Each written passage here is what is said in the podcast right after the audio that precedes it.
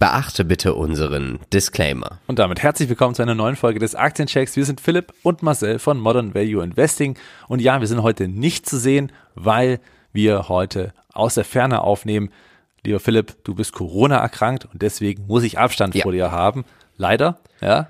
Äh, nützt nichts, müssen wir durch. Hoffentlich nächste Woche nicht mehr. Ja, dann komme ich wieder in deine Nähe, wenn es geht.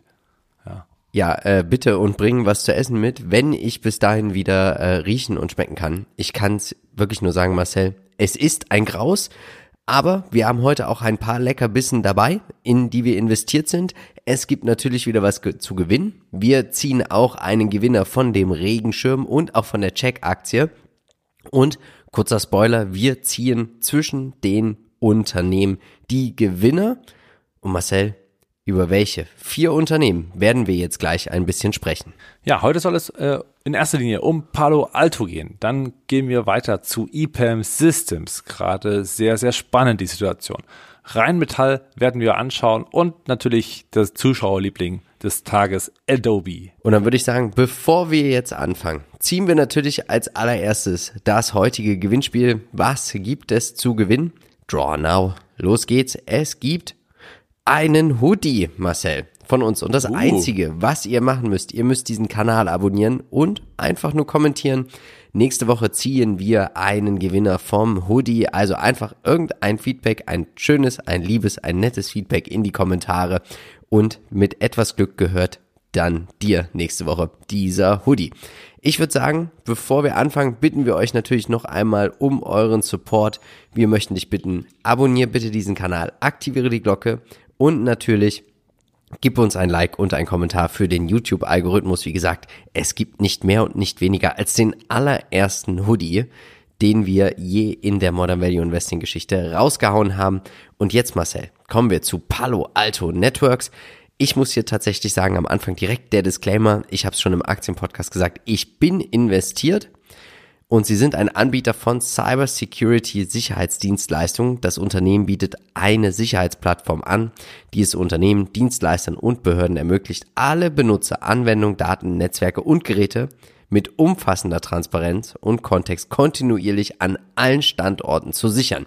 Also sie führen sämtliche Waren, die man hat in Form von Daten und Netzwerke und Geräte auf einer Plattform zusammen und schützen diese so mit Hardware, aber natürlich auch mit der Cloud. Marcel, was hältst du von diesem Geschäftsmodell? Äh, sehr interessant, vor allem, weil sie so ein Around-Anbieter sind im Bereich der Cybersecurity. Also nicht ganz so spezialisiert vielleicht, wie vielleicht so eine CrowdStrike oder eben auch ein paar andere, die man aus dem Bereich kennt. Aber sie sind eben sehr, sehr breit und damit natürlich auch für eine breite Masse an Kunden interessant. Ja, kommen wir zum Investment Case und das ist heute neu. Marcel, welche Investment Cases könnte man mit einem Investment in Palo Alto spielen? Ja, also grundsätzlich die Häufigkeit der Cyberangriffe, die sind ja von Jahr zu Jahr gestiegen. Wir haben immer wieder neue Nachrichten bekommen, dass private Unternehmen, aber auch Institutionen angegriffen wurden von Hackern. Insofern ist auch die Folge, dass natürlich Unternehmen und auch Institutionen, also Staaten, sich weiter gegen diese Angriffe schützen müssen und eben dementsprechend investieren müssen in die jeweilige Cybersecurity-Lösung. These 2, und die ist jetzt etwas ich sag mal, kurzfristiger gesehen, die geopolitischen Spannungen im Moment, die verlagern sich natürlich auch immer mehr ins Digitale, aber nicht nur den heißen Krieg in der Ukraine, sondern natürlich auch einen gewissen, ja, ich sag mal, nicht ganz so für uns sichtbaren Krieg innerhalb der digitalen Welt. Auch da gibt es natürlich einige Angriffe. Der äh, Cyberkrieg ist ja auch, ähm, ich sag mal, angekündigt worden, ja, auch seitens der guten Seite. Die These drei sind natürlich jetzt auch die Sanktionen gegen Russland, denn das könnte natürlich auch Russland dazu äh, animieren, noch verstärkt die westliche Welt mit Vergeltung, und das kann natürlich auch ein Cybersecurity-Angriff sein, ähm, als Gegenreaktion mitzubringen. Und deswegen muss auch hier, und das ist vielleicht auch nochmal ein Katalysator für das Bewusstsein der Unternehmen und, auch der Staaten, dass man sich weiter und mehr gegen genau solche Angriffe schützen muss. Und das gibt dann natürlich so eine Art Sonderkonjunktur für die Cybersecurity-Geschichte. Würdest du die drei Thesen mitgehen? Ich bin aufgrund von These zwei und eins hier mit eingestiegen, tatsächlich. Ja, also man hat hier das Schöne, dass alle drei Thesen, ich sag mal, verschiedene ich sag mal, äh, Dauern auch betreffen. Also sprich, These ja. 1 ist ja so ein grundsätzlicher Trend, den wir ja auch schon gesehen haben und danach immer stärker zunimmt. Mittel-, kurz- und langfristig. Genau, danke. Äh, long story short bringst du ja super auf den ja. Kommen wir zu den aktuellen News. Es gab Quartalszahlen. 30 Prozent mehr Umsatz, 12 Prozent mehr Gewinn und man stellt jetzt auch um auf Abonnements und das sehen wir auch hier im Segment Subscription. Dies steht für 44,6 Prozent der Umsätze und hat ein Delta von unglaublichen 35 Prozent. Ich wage die Prognose, dass es nächstes Jahr noch ein besseres Delta geben wird. Der ganze Support dazu steht für 31, nee, für 29 Prozent bei einem Delta von 31 Prozent und das globale Engagement, also das global umfassende Netz, was man hier anbietet, steht für 26,3 Prozent mit einem geringen Delta von 25,27. Tatsächlich glaube ich aber, wenn das Thema Covid endlich vorbei ist und wir wieder mehr und mehr zur Globalisierung kommen, kann ich mir tatsächlich vorstellen, dass das Globale dann auch wieder an Fahrt gewinnen wird. Was denkst du? Ja, absolut, genau. Und Umsatz der Region sieht auch ganz gut und interessant aus. 64,6 Prozent sind in den USA. Dann kommt aus Europa, Middle East und Afrika 20 Prozent rund. Asia Pacific und Japan bilden zusammen 11,8 Prozent und der Rest Amerika, also Lateinamerika, haben halt 4,5 Prozent. Hauptsächlich überall ist das Delta bei mindestens 20 bis etwas deutlicher über 20 Prozent, also auch regional ja. wächst man ähm, ja ganz global sogar recht einheitlich. Das gefällt mir hier sehr, sehr gut und ich bin bei dir, wenn du sagst, dass die Subscriptions nach wie vor zulegen werden, denn das wird, denke ich, auch immer mehr und immer mehr der Treiber und auch der Kurstreiber für die Aktie sein. Schauen wir uns als nächstes den Trader Fox Wachstumscore an. 10 von 15 Punkten. Das Umsatzwachstum wird bemängelt und das Earnings per Share Wachstum. Aber ich habe es auch hier nochmal gesagt im Aktienpodcast schon. Ich würde mich hier auf das KCV, den Kurs-Cashflow-Verhältnis hier einfach stürzen, weil die Cashflows wachsen enorm und die Durchschnittsperformance von 28 Prozent kann sich sehen lassen, oder? Ja, absolut. Äh, das kann man zum einen sehen und zum anderen ändert sich das. Wir haben jetzt auch gleich in den Ausblick sehen, dass sich auch die Kennzahlen in Sachen äh, Verluste ändern werden, dass ja. man hier so nach und nach Richtung Profitabilität geht. Schauen wir uns die fundamentalen Fakten an und wir sehen, das Revenue-Wachstum ist enorm. Dann sehen wir die, die Bruttomarge, sie schwankt kaum, keine fünf Prozent. Wir sehen auch hier, und das ist auch ganz wichtig, dass wir eigentlich seit 2019 keine Verwässerung der Aktie mehr haben. Der Buchwert, er steigt auch kontinuierlich an mit ein paar Schwankungen. Und der Free Cashflow, und das ist, finde ich, enorm. 63 Millionen 2012 und man ist seit 2012 schon Free Cashflow positiv. Und jetzt sollen wir schon ankommen bei über 1,5 Milliarden. Marcel, das kann sich sehen lassen, oder? Das gefällt mir auch sehr, sehr gut. Richtig, die Verluste sind zwar noch da, Earnings äh, per Share sind nach wie vor negativ, wie gesagt, aber auch das wird sich dann bald ändern und ähm, gefällt mir wirklich sehr, sehr gut. Ich bin tatsächlich ein wenig angefixt von diesem Unternehmen. Was sagst du uns zum Chart? Ja, auch da, das ist doch relative Stärke, oder Philipp? Wir sehen, der Aufwärtstrend ist intakt. Wir sehen, der Boden der hat gehalten und das ist tatsächlich eine Bodenbildung. Wir haben den ersten Tipp gesehen auf die 466 oder 467 Dollar, dann die Gegenbewegung und dann eine zweite Bestätigung, die eben sofort dazu geführt hat, dass der Kurs wieder stark durch die Decke ging. Also Hut ab, es wurde direkt auf neue Allzeithochs hochentwickelt, auch sehr, sehr gut. All das äh, gutes Zeichen dafür, dass wir hier einen echten Outperformer haben, der natürlich dann auch durch solche Krisen gehen kann. Und da ist man natürlich als langfristiger Investor gut aufgehoben in so einer Geschichte. Äh, ach so, Einstieg wäre vielleicht jetzt noch interessant. Nach dem Ausbruch aufs neue Allzeithoch hat man jetzt ein paar Tage gehabt, wo einfach hier ein bisschen Konsolidierung drin ist. Die 570 Dollar sollten dann, ich sag mal, nachhaltig auch halten, vielleicht einen Ticken drunter und dann eben die Trendwende wieder nach oben und dann sollte es tendenziell passen, um den Aufwärtstrend weiter fortzusetzen. Schauen wir uns den Lebenszyklus an. Also wir haben hier schon ein Riesen, ein Big Player im Bereich. Deswegen sind wir hier der Meinung, wir haben ein reifes Wachstumsunternehmen und ich könnte mir auch tatsächlich vorstellen, dass man hier diese KUV und Kurs-Cashflow-Verhältnis alles nicht mehr so lange aufrechterhalten werden, also kann, und ich kann mir vorstellen, dass wir hier bald ordentlich Gewinnwachstum und Skaleneffekte sehen werden. Was denkst du? Ja, ich bin bei dir. Hier kommt man so langsam in die Reife rein. Natürlich hat man zwischendrin auch mal ein paar Jahre gehabt, wo man so Durststrecken hatte, einfach weil man natürlich ähm, ja auch diese Umstellung hatte auf Subscription, also auf die Abo-Modelle. Ja. Und all das äh, geht natürlich auch immer mal zu Lasten des operativen Geschäfts. Und das ist eben jetzt auch hinter uns gebracht. Und jetzt so langsam kann man die ja, Geschichte hier richtig schön groß machen. Gefällt mir eigentlich sehr, sehr gut. Kommen wir zur SWOT-Analyse. Was hast du uns hier mitgebracht? Ja, also sie stärken ganz klar die Erfahrung und die Kunden. Sie haben sehr, sehr viele Kunden, sehr, sehr gute und namhafte Kunden. Sie wachsen vor allen Dingen das ist ja erstmal alleine keine Stärke, aber sie wachsen eben dynamischer als zuvor und äh, schaffen es hier auch das Wachstum wieder anzukurbeln, was mir sehr gut gefällt. Die Schwäche, klar, defizitär nach wie vor, aber das kann auch nur noch vorübergehend sein. Langfristig scheint das Ganze ja zu passen, gerade wenn man sich die Cashflows mal vor Augen hält. Die Chancen selber, Cybersecurity, haben es auch in den Thesen gerade eben schon gesehen. Die Angriffe nehmen zu. Das ist natürlich alles auch eine Chance, die hier für die Positionierung am Markt dient. Die Digitalisierung grundsätzlich führt natürlich dazu, dass man immer mehr Angriffspunkte hat äh, aus Sicht der Angreifer von Cybersecurity oder nein von Cyberangriffen. Äh, Und insofern all das spielt in die Karten des Unternehmens. Die Risiken, ja, es kann natürlich immer mal zu Pannen kommen. Ja, also wenn man hier auch mal einen Fehler macht, das hat man auch schon bei dem einen oder anderen Security-Unternehmen gehabt, aber auch das eher ähm, ja, moderat einzugrenzen. Auch die Konkurrenz, wie ich finde, sieht man nicht ganz so sehr, weil man natürlich auch nicht unbedingt immer genau das Gleiche macht. Cybersecurity ist nicht gleich Cybersecurity. Wir haben ja auch gleich in der Peer Group nochmal sehen, da sind nochmal große Unterschiede und wer das richtig, richtig verstehen will, sollte auch mal wirklich in die Unternehmen tiefer hineinblicken, was genau sie dann eben anbieten.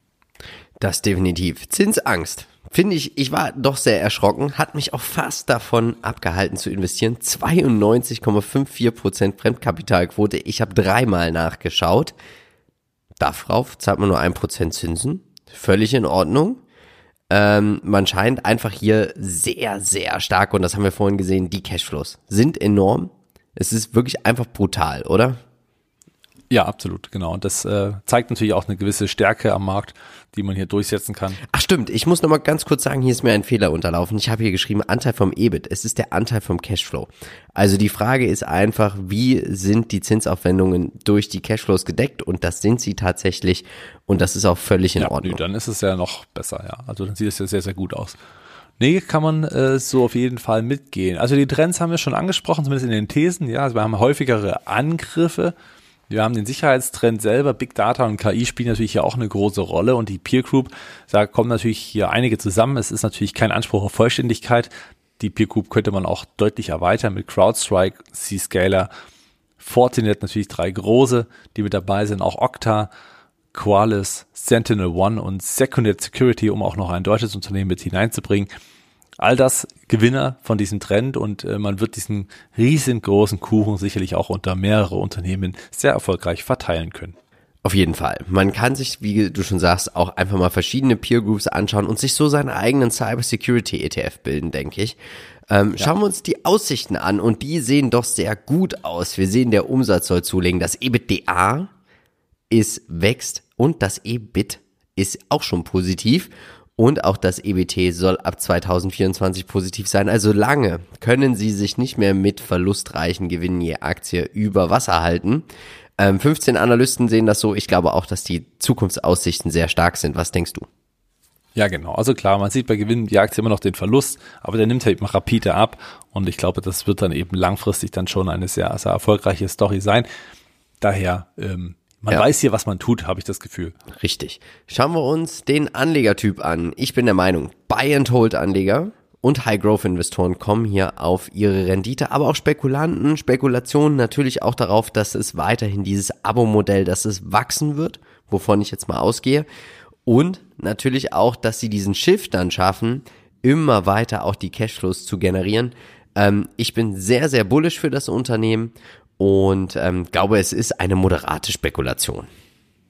Ja, genau. Also mit dem letzten zugefügten, was du noch sagtest, also ich bin schon der Meinung, wenn man eine Subscription hat, hat man noch weniger Spekulation drin, einfach weil man natürlich dann eine gewisse Stabilität in dieses Geschäftsmodell bringt, was vorher vielleicht ein bisschen arg hin und her geschwankt ist und so wird das Ganze eben sehr viel robuster. Deswegen auch für mich hier Buy and Hold und High Growth Investoren, die an der richtigen Stelle investieren. Man kann uns ja auch Sub Subscription, also abonnieren. Und natürlich kann man auch eine YouTube-Kanalmitgliedschaft abschließen und uns auch so monetär unterstützen. Ich bin der Meinung, Buy and Hold, mein Einstieg kann ich natürlich jetzt sagen 420 Euro und 40 Cent. Das ist der Einstieg, den ich wählen würde, den ich auch gewählt habe. Einmal Kauf kommt für mich hier in Frage. Wie ist es bei dir? Genau, also Buy and Hold gehe ich voll mit. Ähm, Einstieg ist natürlich für alle diejenigen, die jetzt nicht mehr in die Vergangenheit zurückreisen können, ähm, ja, problematisch bei 420. Deswegen, man kann natürlich jetzt auch einfach die Bestätigung des neuen Allzeithochs abwarten, vielleicht auch nochmal die Gesamtlage am Markt so ein bisschen ähm, ja, beruhigen lassen. Also sprich nicht an einem Freitag kaufen, sondern eher am Anfang der Woche zum Beispiel, weil man natürlich am Freitag auch häufig den Effekt sieht, dass man aufgrund der Ungewissheit, was am Wochenende passieren kann, eben dann auch meistens sich zurückhält. Also hier eine schöne Idee, vielleicht jetzt am Anfang der Woche einzusteigen. Der Einmalkauf auch bei mir hier die größte Option dafür. Definitiv. Und jetzt schauen wir uns doch mal das ganze Thema an. Ich habe, wie gesagt, bei Just Trade gekauft. Per Web habe ich gekauft. Palo habe ich eingegeben, da hat man mir Oslo vorgeschlagen, aber ich habe mich für Palo Alto Networks entschieden. Das Schöne ist, du siehst es auch hier nochmal, du kannst dir nochmal die Kurse anschauen und dann, wir haben ja bei Just Trade 500 Euro, ab da kann man kaufen für 0 Euro Ordergebühren. Das Einzige, was man bezahlt, sind die Spreads. Und was mir bei Just Trade richtig gut gefällt, ist, dass man sie sofort auf dem ersten Blick sieht. Also wir sehen hier lang und schwarz 0,48%, TradeGate 1,44 und äh, ihr dürft jetzt nur raten, wo ich eingestiegen bin. Ich habe dann direkt gekauft und ähm, schon war das Ganze auch in meinem Depot. Also es klappt super einfach, Marcel, ne? Ja, absolut. Schön übersichtlich, ganz leicht zugänglich. Nur eine Barriere, um sich einzuloggen. Und wenn man dann ja. einmal eingeloggt ist, den TAN eingibt, dann muss man nicht jedes Mal wieder irgendwas anderes zur Sicherheit nachschieben, sondern hat dann im Prinzip freie Hand zu handeln. Und wie du schon schön sagst, hier die Spreads ganz klar angezeigt, sehr transparent auch dementsprechend kundenfreundlich und damit auch keine versteckten Kosten, sondern wirklich auch offen offerierte. Und der Riesenvorteil eben auch drei Handelsplätze zu anzubieten. Viele der Konkurrenten und Wettbewerber haben das eben nicht, weshalb man hier eben als Kunde dann doch die Auswahl hat. Währenddessen bei, bei anderen vielleicht einfach den teureren Preis zahlen ja. muss. Also gefällt mir auch hier sehr gut. Ich bin wirklich überzeugt von dieser Plattform so an sich, wie man doch insgesamt arbeiten kann, sehr, sehr einfach. Und dann eben auch die Vielfalt, auch mittlerweile Wikifolios ja auch in einem Sparplan mit reinzusetzen. Das alles gefällt mir sehr, sehr gut. Und Kryptos ähm, gibt's auch Kryptos, noch. genau, stimmt. ETFs. Wiki, ja, genau. Also da äh, breite ja, breite Möglichkeit für alle Kunden und ich glaube, hier kommt auch jeder so ein bisschen auf die Kosten, oder? Richtig. Link dazu, zu deinem neuen Just Trade Depot packen wir in die Show Notes und wir machen weiter. Noch einmal ganz kurz in eigener Sache. Unser Aktienpodcast. Drei neue Aktien für unsere Depots. Marcel, wir haben ordentlich geh- und verkauft. Naja, und, so viel ähm, war es nicht. So viel war es nicht. Es war spannend. wir haben drei spannende Titel dabei und jetzt machen wir direkt weiter mit dem nächsten Wunsch und das war das Unternehmen, was du dir gewünscht hast. Du genau. bist investiert. Dann erzähl mal. Genau, also EPAM deswegen, weil das Unternehmen natürlich jetzt in die Schlagzeilen gerutscht ist. EPAM Systems ist ein Anbieter von Dienstleistungen im Bereich Software-Produktentwicklung und Digital Plattform Engineering. Was heißt das? Sie bieten im Prinzip den Kunden, die sie haben, ähm, an komplizierte und komplexe Probleme zu lösen, softwareseitig und das eben auch sehr erfolgreich. Man wächst und äh, hat schon eine gewisse Größe erreicht mit drei Milliarden Dollar Umsatz im letzten Jahr. Das ist schon ziemlich gut. Werden wir auch gleich nochmal sehen. Und jetzt hat man natürlich die Schlagzeilen im Prinzip aufgrund der ganzen Russland, Ukraine, Weißrussland-Geschichte, also sprich den aktuellen Hotspot auf dieser Welt. Und dort ist man bei IPAM nicht wirklich diversifiziert und das kann man schon mal vorwegnehmen. Man hat sehr, sehr viele Mitarbeiter und um genau zu sein, 58 Prozent der Mitarbeiter genau in diesem Gebiet stationiert. Schauen wir uns den Investment Case an oder das Investment Case und das ist natürlich die Anforderung, das Know-how, dass man steigende Digitalisierung hat und dazu immer mehr Spezialisten und Experten braucht. Wichtig ist natürlich, ähm, du hast es schon gesagt, einige der Mitarbeiter sind oder ein Großteil der Mitarbeiter sind entweder in Russland, Belarus oder der Ukraine. Und deswegen ist natürlich hier auch die These 2 und mit der finde ich persönlich steht und fällt alles, schafft es IPEM regional zu diversifizieren, um sich von diesem Konflikt unabhängig zu machen. Genau, vielleicht nochmal kurz dazu gesprochen, man ist jetzt schon weltweit tätig und wir werden es auch gleich sehen in den Umsätzen, wie sie verteilt sind aber man muss natürlich mehr und mehr Mitarbeiter auch auf die ganze Welt verteilen. Bisher hat man die ganze Welt äh, größtenteils aus dem Bereich der äh, ja des, also aus Osteuropa im Prinzip ja. äh, bedient und man hatte natürlich da gewisse Experten und Spezialisten, die das Ganze auch ermöglicht haben, aber das ist mir jetzt auch hier das große Problem. Kommen wir zu den aktuellen News. Was hast du uns damit gebracht? Genau, also wie erwähnt, die Aktie kam stark runter. Deswegen natürlich auch die häufige Anfrage, was macht man jetzt mit EPM Systems? Kann man sie jetzt kaufen und äh, jetzt aufstocken oder was macht man? Die Prognose wurde natürlich gekappt, wenn man 48 Prozent der Mitarbeiter in einer Krisenregion hat, davon einen großen Teil in der Ukraine, die aktuell natürlich andere Probleme haben, als äh, ihren guten Job zu machen. In Weißrussland wird wahrscheinlich die einzige Division sein, die auch normal arbeiten kann, weil sie natürlich keine Sanktionen in Weißrussland äh, befürchten aktuell, wenn es jetzt nicht noch weiter eskaliert in diesem Bereich. Und Russland selber, dort könnte man zwar auch normal weiterarbeiten, man hat aber das Problem, dass man natürlich hier den Sanktionen zufolge nicht ganz normal operativ äh, tätig sein kann. Also sprich, es geht los bei ganz normalen Überweisungen, Bezahlen von Rechnungen, Bezahlen von Mitarbeitern, all das ist natürlich hier recht schwierig und im Prinzip ist diese Division wie abgeschnitten, weshalb die Aktie eben aufgrund dieser Nachricht sehr stark nach unten fiel, was wir dann gleich im Chart nochmal sehen werden. Ja, schauen wir uns die Umsatzverteilung an. Also der ganze Service steht für 99,4 Prozent der Umsätze. Lizenzen dazu stehen für 0,4. Also das ganze Thema, diese ganzen, ja, die Unterstützung macht eigentlich den gesamten Umsatz aus. Was sagst genau. du uns zur weltweiten Verteilung? Ja, weltweite Verteilung 60,2 Prozent äh, Nordamerika, zumindest sind das noch die Zahlen von 2020. Europa mit 35,6 Prozent eben auch schon doch recht groß und Russland wird alleine schon mit 4,1 Prozent auch nochmal ausgewiesen. Ist natürlich trotzdem ja, ein gewisser Anteil. Ja, auch da hat man starkes Wachstum erzielt, das darf man nicht vergessen, äh, in allen Bereichen.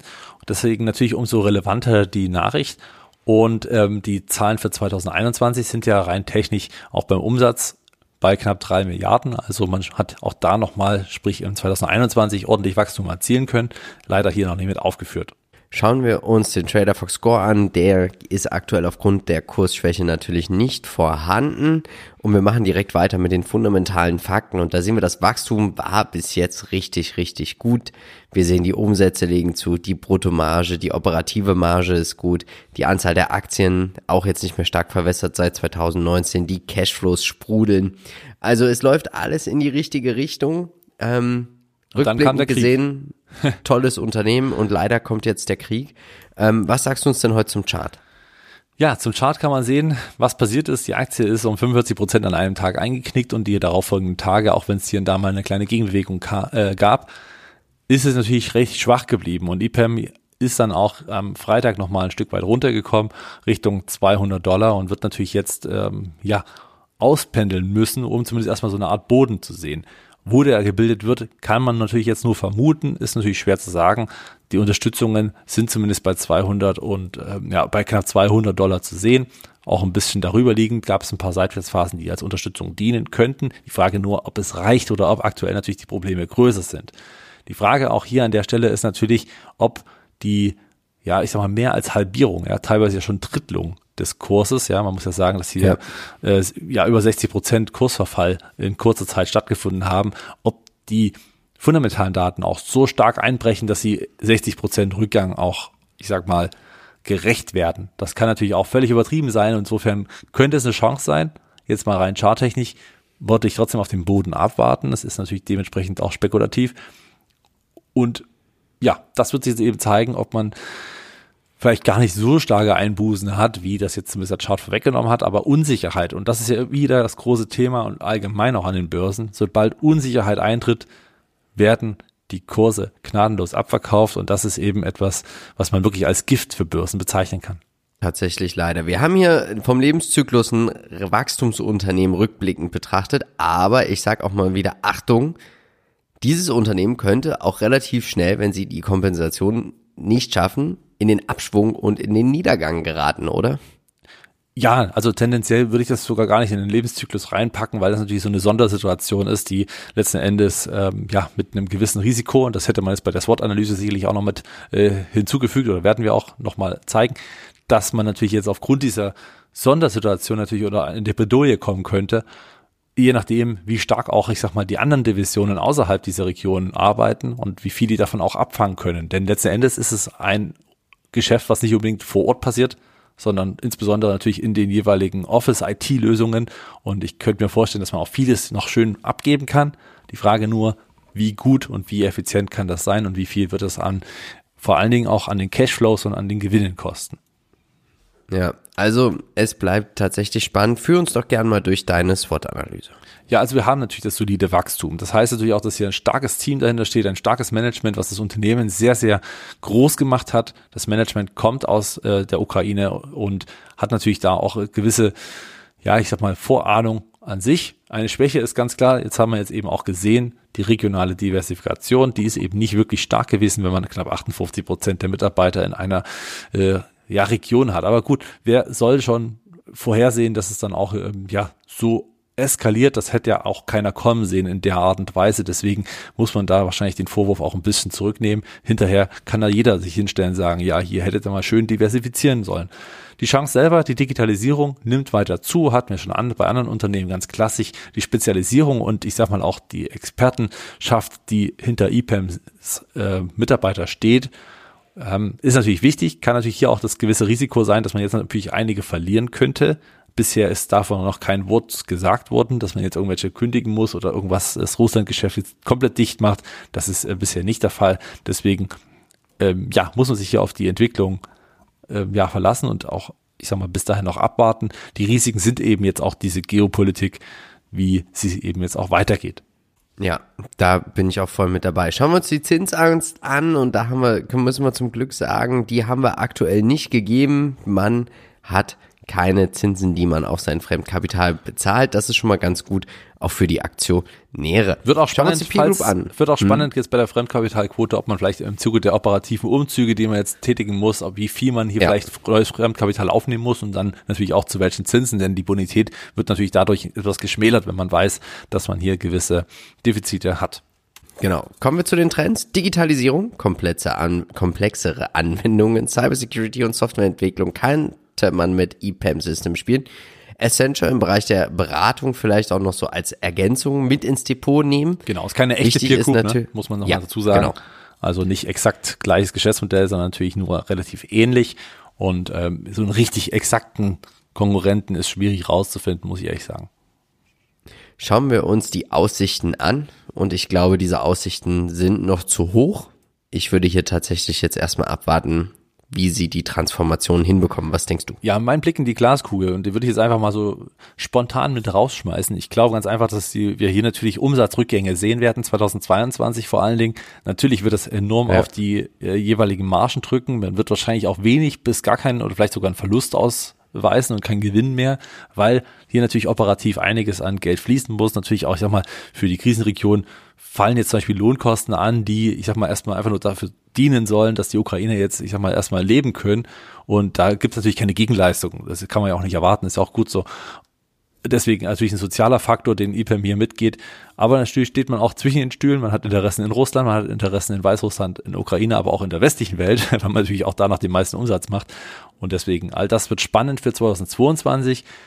Es sollte, und das würde jetzt meine Prognose sein, nicht wirklich länger dauern als an eins bis zwei Jahre, dass man die Büros umswitcht und dann, ich sag mal, dort wieder anknüpft an alte Jahre und dann auch so langsam wieder in diese Richtung kommt.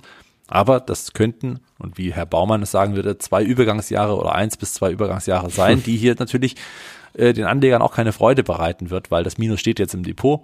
Nur wenige sind im Plus. Und wer im Plus ist und die zwei Jahre Geduld nicht aufbringen möchte und auch die Unsicherheit nicht, der kann natürlich Gewinne mitnehmen. Insofern ja. ähm, ist das hier natürlich noch so ein bisschen ja, lau. Man kann nicht wirklich sagen, wie es weitergeht. Nur vermuten und spekulieren. Wir sehen es auch hier nochmal ganz klar. Also, wir haben 52.617 Angestellte laut dem Bericht der SE, an die SEC. 24% davon kommen aus der Ukraine, 18% aus Belarus und 17% aus Russland. Das ist mehr als 50%. Und das ist einfach hier einfach der große Störfaktor. Ich glaube, wir haben aber gerade jetzt schon mal alles gesagt und genannt, was hier Chancen und Risiken auch tatsächlich sind. Ja. Und deswegen, ähm, für mich ist es aktuell eine ganz spekulative Sache und mehr ist es für mich aktuell nicht. Ja, okay, ist klar, nachvollziehbar, auch vor allen Dingen aus der Sicht eines noch nicht investierten, ganz klar. Für, es gibt ja. ja viele, die sind investiert, weil man hatte vorher einfach ein wirklich Top-Geschäftsmodell und das ist auch nach wie vor ja da. Ähm, die Zukunftsfähigkeit des Geschäftsmodells ist eigentlich nicht in Frage zu stellen, nur die operative Umsetzung wird eben das große Problem sein. Daher gehe ich bei Spekulationen natürlich absolut mit man muss dieses Problem lösen, man muss jetzt irgendwie agieren können und es sollte jetzt nicht auf 50 Prozent seiner Mitarbeiter verzichten, wobei, wie gesagt, ausgeklammert der Bereich Belarus, der ja nach wie vor operativ ganz normal arbeiten kann. High Growth war es, wird es wahrscheinlich jetzt mal übergangsweise zwei, drei Jahre nicht sein. Deswegen muss man natürlich hier äh, das Kreuz in Klammern setzen. Buy and Hold hätte sich bisher natürlich gelohnt und ich sag mal, wer wirklich starke Nerven hat und so ein bisschen auch Geduld hat und überhaupt kein Problem hat, mal wirklich länger zu warten. Der hat natürlich auch eine gute Chance, hier jetzt einzusteigen und langfristig zu halten, aber dann braucht er eben wirklich einen sehr, sehr langen Atem und muss im Zweifel damit rechnen, dass man vielleicht das Ganze operativ nicht stemmen kann, wovon ich aber ehrlich gesagt nicht ausgehe. Daher, Spekulation ist wahrscheinlich das größte Kreuz hier. Da hast du recht. Ja, ich bin der Meinung, es ist kein Kauf aktuell. Es gibt interessantere Investments aktuell auf dieser Basis am Kapitalmarkt. Genau, und ich gehe als Investierter bei EPAM Systems voll mit. Für mich ist es aktuell auch kein Kauf. Ich bleibe aber investiert und alle, die investiert sind und natürlich diesen Abverkauf mitgemacht haben, den hätte man auch nicht so schnell jetzt von heute auf morgen so enorm äh, erwartet wahrscheinlich, halten. Einfach halten, wenn man überzeugt von diesem Unternehmen, sie werden in meinen Augen sehr wahrscheinlich wieder zurückfinden zu alten äh, Niveaus, aber eben auch erst dann, wenn die Probleme beseitigt sind. Und das kann eben nur mal ein paar Jahre dauern, wenn man die Geduld mitbringt. Halten. Wer sagt, ich äh, habe hier noch Gewinne, dann würde ich es tatsächlich sogar verkaufen und die einfach mitnehmen, weil, wie du schon sagst, es gibt andere Ecken, die natürlich ja. viel, ich sag mal, mit weniger Problemen kämpfen müssen und trotzdem ordentlich äh, fundamental dastehen. Insofern ist das natürlich dann reizend sagen, okay, ich gehe raus oder ich bin jetzt nur geringfügig im Minus oder was auch immer. Wenn man tief im Minus ist, ich sag mal, wenn die Position ist nicht allzu groß ist, kann man das auch einfach aussitzen und halten, weil das Geschäftsmodell nach wie vor intakt ist, zumindest was den Kern dieses Geschäftsmodells betrifft. Einsteigen würde ich tatsächlich erst dann, wenn ich wüsste, wie sie das umsetzen wie es gelingt, wie viel, und das müssen sie ja der SEC auch melden, Mitarbeiter mittlerweile woanders sind oder auch äh, woanders arbeiten, wo auch viele Umsätze herkommen. Und da wären die nächsten Quartalszahlen enorm wichtig, wie man oder wie viel Rückgang man jetzt hinnehmen muss, natürlich auch in den Gewinnen. Wenn das dann so langsam absehbar ist und dann vielleicht auch die nächsten Quartale eine gewisse Tendenz zu verfolgen ist, dann wird es viel interessanter für den Einstieg. Bis dahin abwarten, Boden und einfach woanders investieren. Das macht wahrscheinlich am meisten Sinn. Jetzt atmen wir einmal kurz durch und ziehen den Gewinner von dem Regenschirm. Also, bitte melde dich bei uns info at modernvalueinvesting.de oder schreib uns eine Nachricht auf Instagram. Niva, lieber Nefzet.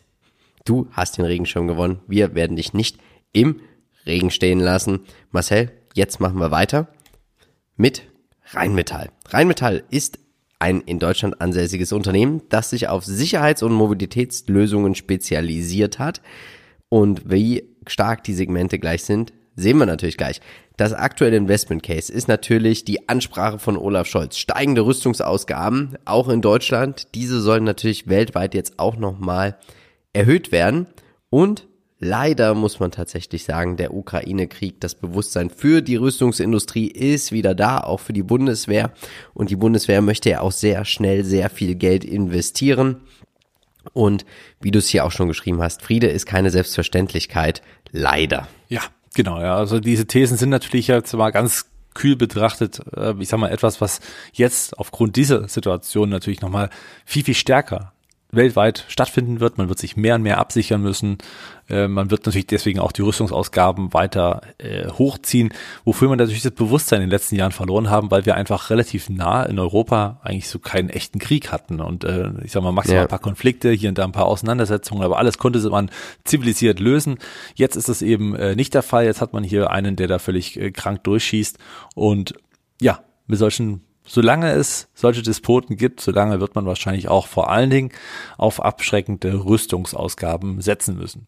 Schauen wir uns die aktuellen News an. Wir haben es gerade schon erwähnt. Olaf Scholz verkündet, zwei Prozent des Bruttoinlandsprodukts werden in Verteidigung investiert. Ausgerechnet SPD. Ich finde es tatsächlich faszinierend, dass ausgerechnet ja. jetzt die SPD natürlich jetzt hier ist. Macht total Sinn und hat man ja schon lange gefordert. Aber wie unpopulär war das vorher? Und jetzt plötzlich sind 70 Prozent der ja. Bevölkerung dafür. Verrückt manchmal. Verrückt manchmal. Wahnsinn.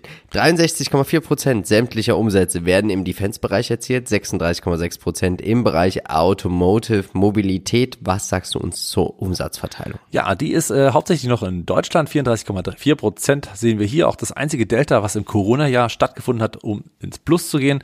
Rest Europa mit 28 Prozent, Asien mit 17 Prozent, Amerika mit 10,3 Prozent und den Rest noch auf 10 Prozent. Dann haben wir aber hier eben so rote Deltas gehabt, aufgrund natürlich der Covid-Geschichte. Die 2021er Zahlen sehen dann natürlich dann schon wieder ein bisschen besser aus. Man hat auch da natürlich höhere Deltas, auch weil man natürlich von geringeren ähm, Basispunkten kommt. Insofern wird auch dann hier die 2021er Entwicklung wieder besser sein. Schauen wir uns den Trader Fox Qualitätsscore an. 8 von 15 Punkten, 12 Prozent im Schnitt in den letzten 10 Jahren und die letzten paar Tage haben das natürlich enorm nach oben gerissen, diesen Schnitt. Das sollte man nicht verkennen. Wir haben hier im Bereich einfach, also wir haben hier ein Unternehmen, das auch zu knapp 40 Prozent zyklisch ist aufgrund des Automobilsektors.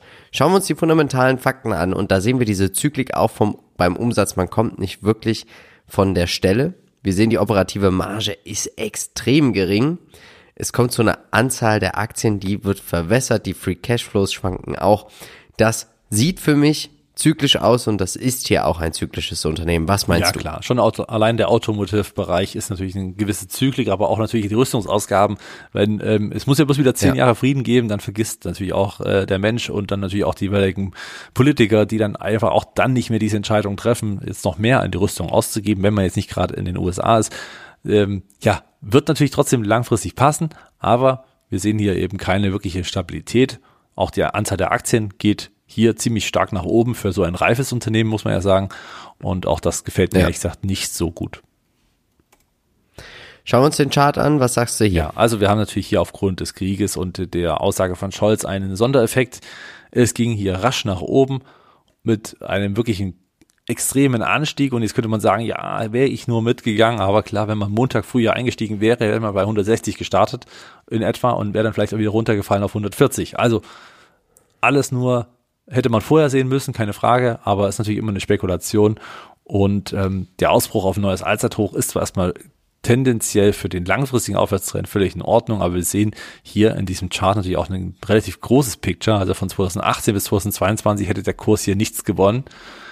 Insofern, ähm, ja, braucht es eben auch sehr, sehr starke, lange Phasen von Geduld, die man aufbringen ja. muss, um hier ähm, ja erfolgreich mit zu agieren.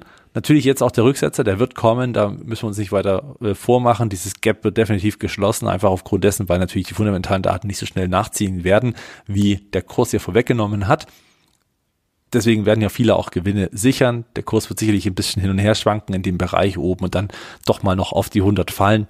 Wer dann überzeugt ist und sagt, ich möchte hier aber teilhaben an einem gut deutschen Unternehmen, dann geht's eben rein. Warum nicht? Aber da kann man trotzdem noch warten, bis hier die Aktie 33 Prozent verliert.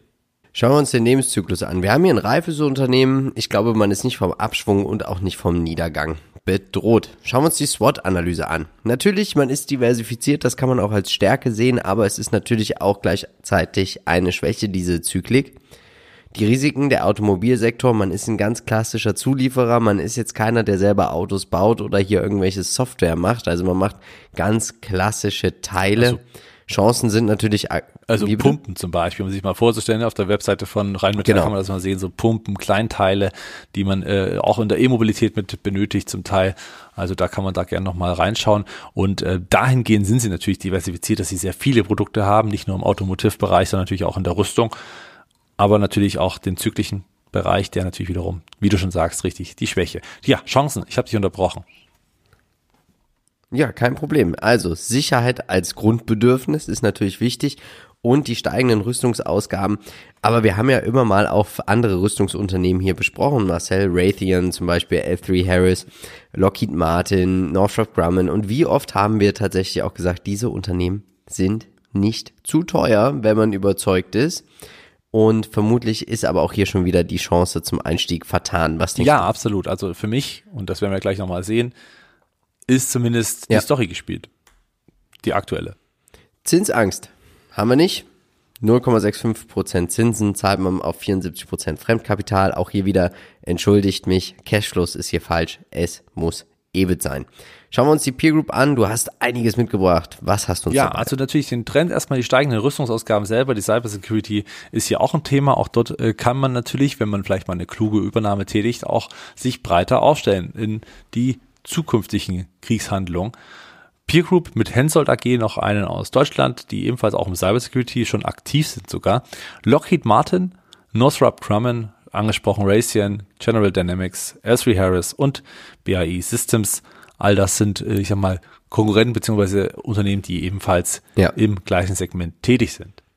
Schauen wir uns die Aussichten an und hier gehen Analysten jetzt natürlich auch von steigenden Umsätzen, steigenden Earnings per Share aus, aus steigenden Dividenden. Die dürften sogar auch übertroffen werden, weil natürlich auch der Staat Deutschland daran interessiert sein wird, die heimische Wirtschaft zu stärken. Ich kann mir vorstellen hier, dass es hier auch irgendwann eine Sonderdividende geben wird. Nichtsdestotrotz, wir haben es gerade gesehen, jeder, der hier investiert, muss sich auch bewusst sein, dass dieses Unternehmen die Aktionäre sehr, sehr gerne verwässert um sich hier auch Kapital zu beschaffen. Ich finde die Margen erschreckend klein, wenig konstant, wahrscheinlich auch wegen der Zyklik im Automotive-Bereich. Und ähm, deswegen komme ich auch schon zu meinem Anlegertyp Value, aber natürlich auch eine Spekulation darauf, dass jetzt alles rosig wird. Wie ja, siehst ebenfalls. Du das? Also es ist eine Spekulation natürlich darauf, dass sie auch wirklich enorm davon profitieren. Dafür muss man ein was noch mit erwähnen. Sie haben selbst kommuniziert, dass sie auf 43 Milliarden ähm, Euro Umsatz im Prinzip, wenn sie ihre kompletten Lagerabstände und alles, was sie eben sofort in kürzester Zeit liefern könnten, ausgeben würden, hätten sie 43 Milliarden Umsatz plötzlich. Ja, also das ist schon bereitliegend, es ist da.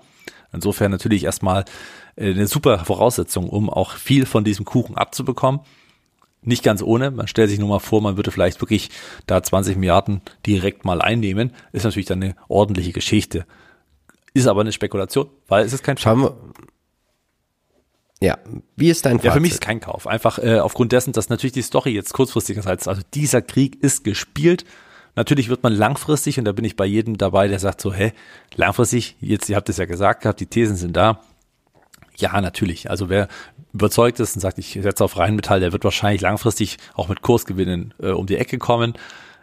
Äh, dennoch muss man natürlich immer wieder diese langen Seitwärtsphasen und äh, auch äh, Korrekturen mit ansprechen die gehören mit dazu. Wenn man das aussitzen möchte und kann, kann man natürlich auch belohnt werden. Ich glaube trotzdem, dass man hier natürlich jetzt durch den Sprung gerade keinen guten Punkt hat, einzusteigen. Deswegen würde ich jetzt sogar, wenn ja. ich jetzt dabei wäre und hätte diesen Kurssprung mitgenommen, weil ich eben schon seit ein, zwei Jahren investiert wäre, würde ich jetzt tatsächlich vergolden, das Geld erstmal mitnehmen und im Zweifel, wenn ich überzeugt Richtig. bin, erst bei 100 wieder einsteigen. Dem habe ich nichts hinzuzufügen. Und Marcel, wir haben jetzt noch eine Check-Aktie, die immer noch schlummert. Und deswegen ziehen wir jetzt den nächsten Gewinner und hoffen wir einfach mal, dass der Gewinner oder die Gewinnerin sich jetzt dann auch bei uns meldet. Und wir möchten den Andreas Lang bitten. Bitte, Andreas, danke für deinen Kommentar. Melde dich doch bei uns. Und wir kommen zum letzten Unternehmen. Auch hier bist du investiert, Adobe.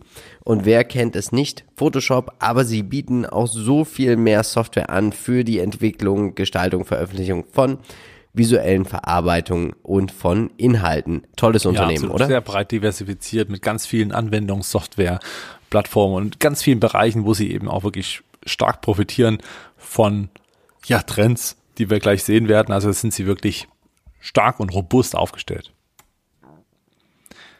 Schauen wir uns die Investment Cases ja, an.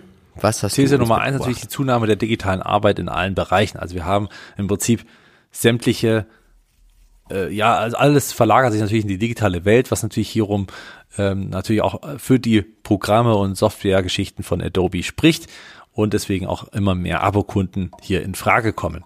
Die These 2, dass natürlich der Homeoffice Trend ganz klar die Nachfrage nach dieser Software verstärkt hat, denn von zu Hause aus muss man arbeiten, das braucht die Software, das braucht ein Abonnement bei Adobe, um das Ganze umzusetzen. Und jetzt wird der eine oder andere sagen, ja, aber Homeoffice und Corona ist ja soweit vorbei.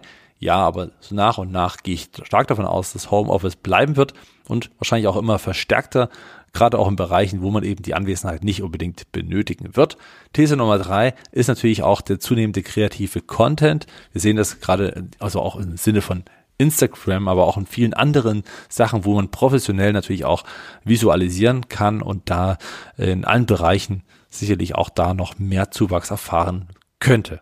Ich finde alle drei Investment Cases schlüssig. Schauen wir uns die aktuellen News an. Es heißt, man will doch nicht Zendesk genau. übernehmen. Ist natürlich auch interessant. Äh, also auch einfach nur ein Gerücht im Moment, was aktuell am Markt vorzu, also genau. vorherrscht. Zendesk ist ja schon reagiert aufgrund einer Nachricht, aber Adobe hat das jetzt dementiert und sagt, wir haben eigentlich kein Interesse, Zendesk zu übernehmen. Schauen wir uns an, wo werden die Umsätze jetzt hier? 72,9% mit digitalen Medien und dann natürlich auch die Digital Experience steht für 24,5%. Schöne Deltas, über 20%. Das macht auch Publishing Vor and Advertising mit zweieinhalb Prozent eigentlich. Vor allem noch auf diesen Niveaus, ja, das darf man nicht vergessen, hier werden schon 9,3 Milliarden Genau. äh, umgesetzt und auf 11,5 ging es hoch im 2021, also schon sehr gute Wachstumsraten noch aufgrund trotzdem sehr hoher Niveaus und auch weltweit sind sie gut verteilt mit über 50 Prozent United States und dann gliedert sich so der Rest auf 26 oder 27 Prozent in Europa, vor allen Dingen auch Middle East und Afrika und der Rest dann eben 16,1 Prozent und 5,6 Prozent in anderen, äh, ja, Südamerika zum Beispiel, äh, Regionen dieser Welt. Sehr, sehr spannend, wie ich finde, weil man auch das erste Unternehmen war, so richtig, die es geschafft haben, vom Lizenzmodell zum Abo-Modell überzugehen.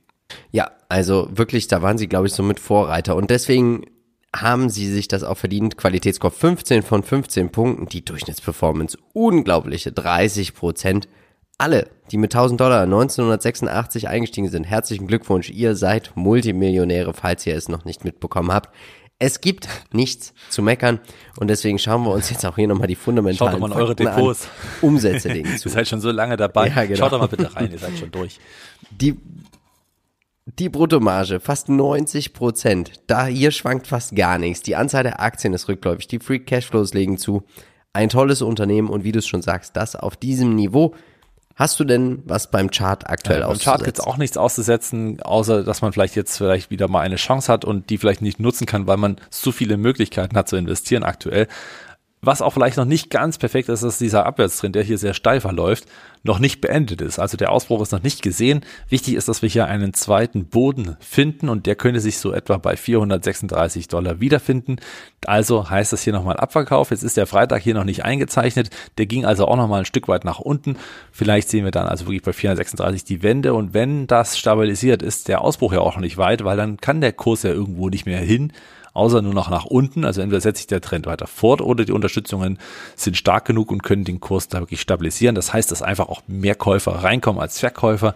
Davon gehe ich zumindest aus, sobald der Trend bricht, sollte sich ein Boden weiter bilden. Das heißt dann auch, dass dieser Bereich noch ein vielleicht eine dritte Bestätigung oder eine vierte Bestätigung bekommt, bevor er dann eben nach oben ausbricht und wieder in Richtung Allzeithochs laufen wird. Das zumindest so der normale Wertegang. Grundsätzlich aber, wenn man langfristigen Atem hat und sagt, jetzt hier ist mir auch egal, ob es jetzt hier 10, 15 Euro, äh, Dollar weniger der Einstieg ist, dann kann man natürlich hier auch sagen, okay, ich nehme den nächsten Trendbruch hier direkt mit und ähm, dann profitiere ich hier langfristig von einem doch sehr starken Unternehmen.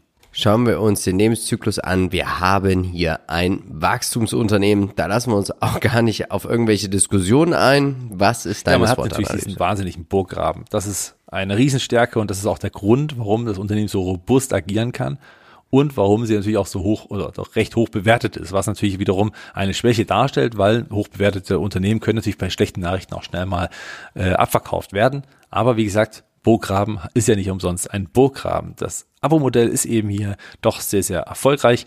Und ähm, man hat natürlich die Chancen, dass man weiter diversifiziert, also sprich noch mehr äh, Bereiche in die Adobe-Welt einführt. Oh, Das geht ja auch mit Apps los zum Beispiel, ne, dass man auch verschiedene Apps hat, die man bezahlt, um zum Beispiel einfach nur übers Handy schnell mal ein PDF zu erstellen. All das ist ja auch etwas, was ich sag mal mit der Zeit wichtig ist. Ja. Digitale Inhalte nehmen auch weiter und weiter zu. Deswegen auch hier die Chancen natürlich, gerade auch im Hinblick auf verschiedenste Programme von Adobe. Risiken habt ihr keine so richtigen gefunden. Daher, wenn aus der Community da ein paar doch konstruktive Risiken kommen, dann würden wir uns natürlich darüber freuen, um uns hier selber auch nochmal das Bild zu vervollständigen. Dann würde ich sagen, schauen wir uns noch die Zinsangst an. Auch hier ganz entspannt. 0,91% Zinsen zahlt man auf das Fremdkapital. Also da gibt es eigentlich nichts zu befürchten, liebe Investoren. Schauen wir uns die Peer Group an und die Trends, Trends, Digitalisierung, Homeoffice, Creative Content, Visualisierung, dann 3D, 2D, Virtual Reality und auch Augmented Reality. Wen hast du uns noch Genau, als da wir hier einen? Burggraben haben, heißt es ja auch, dass man hier keine echte Peer Group findet. Also vielleicht ein paar Nachläufer, beziehungsweise eben Unternehmen, die sehr stark in gewissen Spezifikationen sind, wie zum Beispiel Autodesk, die natürlich in 3D und 2D sehr, sehr stark sind, genauso wie Ansys und auch eine Magic, die einfach nur Teile von Adobe natürlich sehr gut können, auch, ich sag mal, da gut ersetzen könnten, aber eben nicht in der Gesamtheit von Adobe und deswegen gibt es keinen so wirklich echt starken Konkurrenten in der Größe, in Ordnung und in der Vielfalt der Produkte.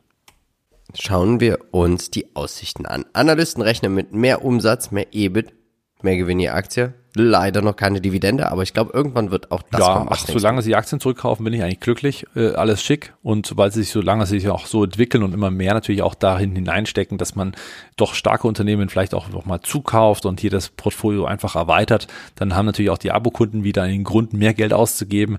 Auch das ist natürlich immer wieder eine Geschichte, die man schaffen muss operativ. Deswegen ich bin auch glücklich, wenn wir gar keine Dividende sehen. Aber ich bleibe auch investiert, egal ähm, wie lange hier keine Dividende gezahlt wird. Ah, ich glaube, du wirst Denkst bald du? eine sehen. Ich bin gespannt. Ja, das, das sieht so gut aus. 90% Marge. Was, was will man mit der ganzen Kohle machen? Investieren in die Zukunft, ja. Nichts bleibt für die Ewigkeit. Naja, werden wir sehen. Wie gesagt, ich würde ja auch nicht Nein sagen. Also ich denke auch, ich würde es auch nicht verkaufen, weil jetzt Dividende gezahlt wird. Ich glaube, ich, ich glaube, ich glaube auch die Metaverse ist hier ein großes Zukunftsfeld. Könnte, könnte werden, ja. Das stimmt. Anlegertyp, Buy-and-Hold-Anleger, High-Growth-Investoren und kleine Spekulanten auf ein Dividendenwachstumsunternehmen kommen hier stimmt. auf ihre Renditen. Ja. Einstieg. Ich bin der Meinung, Buy and Hold, wenn man überzeugt ist, eignet sich super zum Sparplan, vielleicht auch auf dem aktuellen Niveau oder auch als Einmalkauf. Buy and Was Hold, denkst so du? betreibe ich es ja selber auch. Ich würde jetzt den leichten Abwärtstrend einfach nochmal abwarten, bis der bricht, bis der Boden wirklich auch gebildet wird. Das heißt dann auch wirklich dreimal dieser Kurs mindestens bestätigt sein muss, dass eben da an dieser Stelle mehr Käufer reinkommen als Verkäufer und dann kann man eben hier auch per Einmalkauf glänzen. Ansonsten langfristig kann man das natürlich auch im Sparplan machen. Bin ich bei dir. Dann ist natürlich die Frage, wer darf es nächste Woche sein? Hast du einen Wunsch? Schreib uns diesen in die Kommentare und dann ist man ja auch sofort dabei für den MVI Hoodie. Oder man folgt uns auf Instagram, weil da kann man natürlich auch seine Vorschläge mit einreichen. Und Marcel, jetzt gibt's für dich wieder 10.000 Euro, die du jetzt verballern darfst in der 10.000 Euro Investment-Idee. Palo Alto. Ja. Zwei. Du, ich, ein Tausender. IPAM. Beide null, wenn man neu einsteigen möchte. Rheinmetall, wir sind beide nicht überzeugt, auch aufgrund der Zyklik. Da gibt es im Rüstungsbereich wahrscheinlich bessere Alternativen. Adobe, 1000, 2000. MSCI All Country World, 8, du 6. Und das waren auch schon wieder 10.000. Ich denke, wir haben hier heute eine schöne, moderate die Auswahl gehabt natürlich aus auch verschiedenen Branchen. Der, der, genau. Des Ukraine-Kriegs hat man hier natürlich auch gewisse Tendenzen mitgesehen. Und äh, jetzt bleibt natürlich nur zu hoffen, dass sich die Lage hier entspannt. Und ähm, eigentlich ein gutes Zeichen, wenn Rheinmetall wieder ja. stark fallen sollte. Unser Wikifolio hat 1% Wochenperformance gemacht. Wir bedanken uns bei allen Investoren. Wir möchten heute nichts verkaufen und auch nichts kaufen.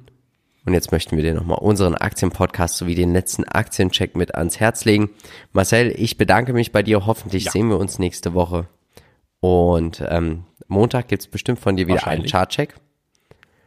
Und dann würde ich sagen, machen wir jetzt auch hier den Vorhang zu. Und dann bleibt mir eigentlich nur eins zu sagen. Wir von Modern Value Investing sind überzeugt, es gibt immer irgendwo einen Bullenmarkt. Natürlich werden wir versuchen, diesen zu finden, um dann auch in diesen zu investieren. Also tut uns einen Gefallen und bleibt dabei bei Modern Value Investing. Ciao. Ciao.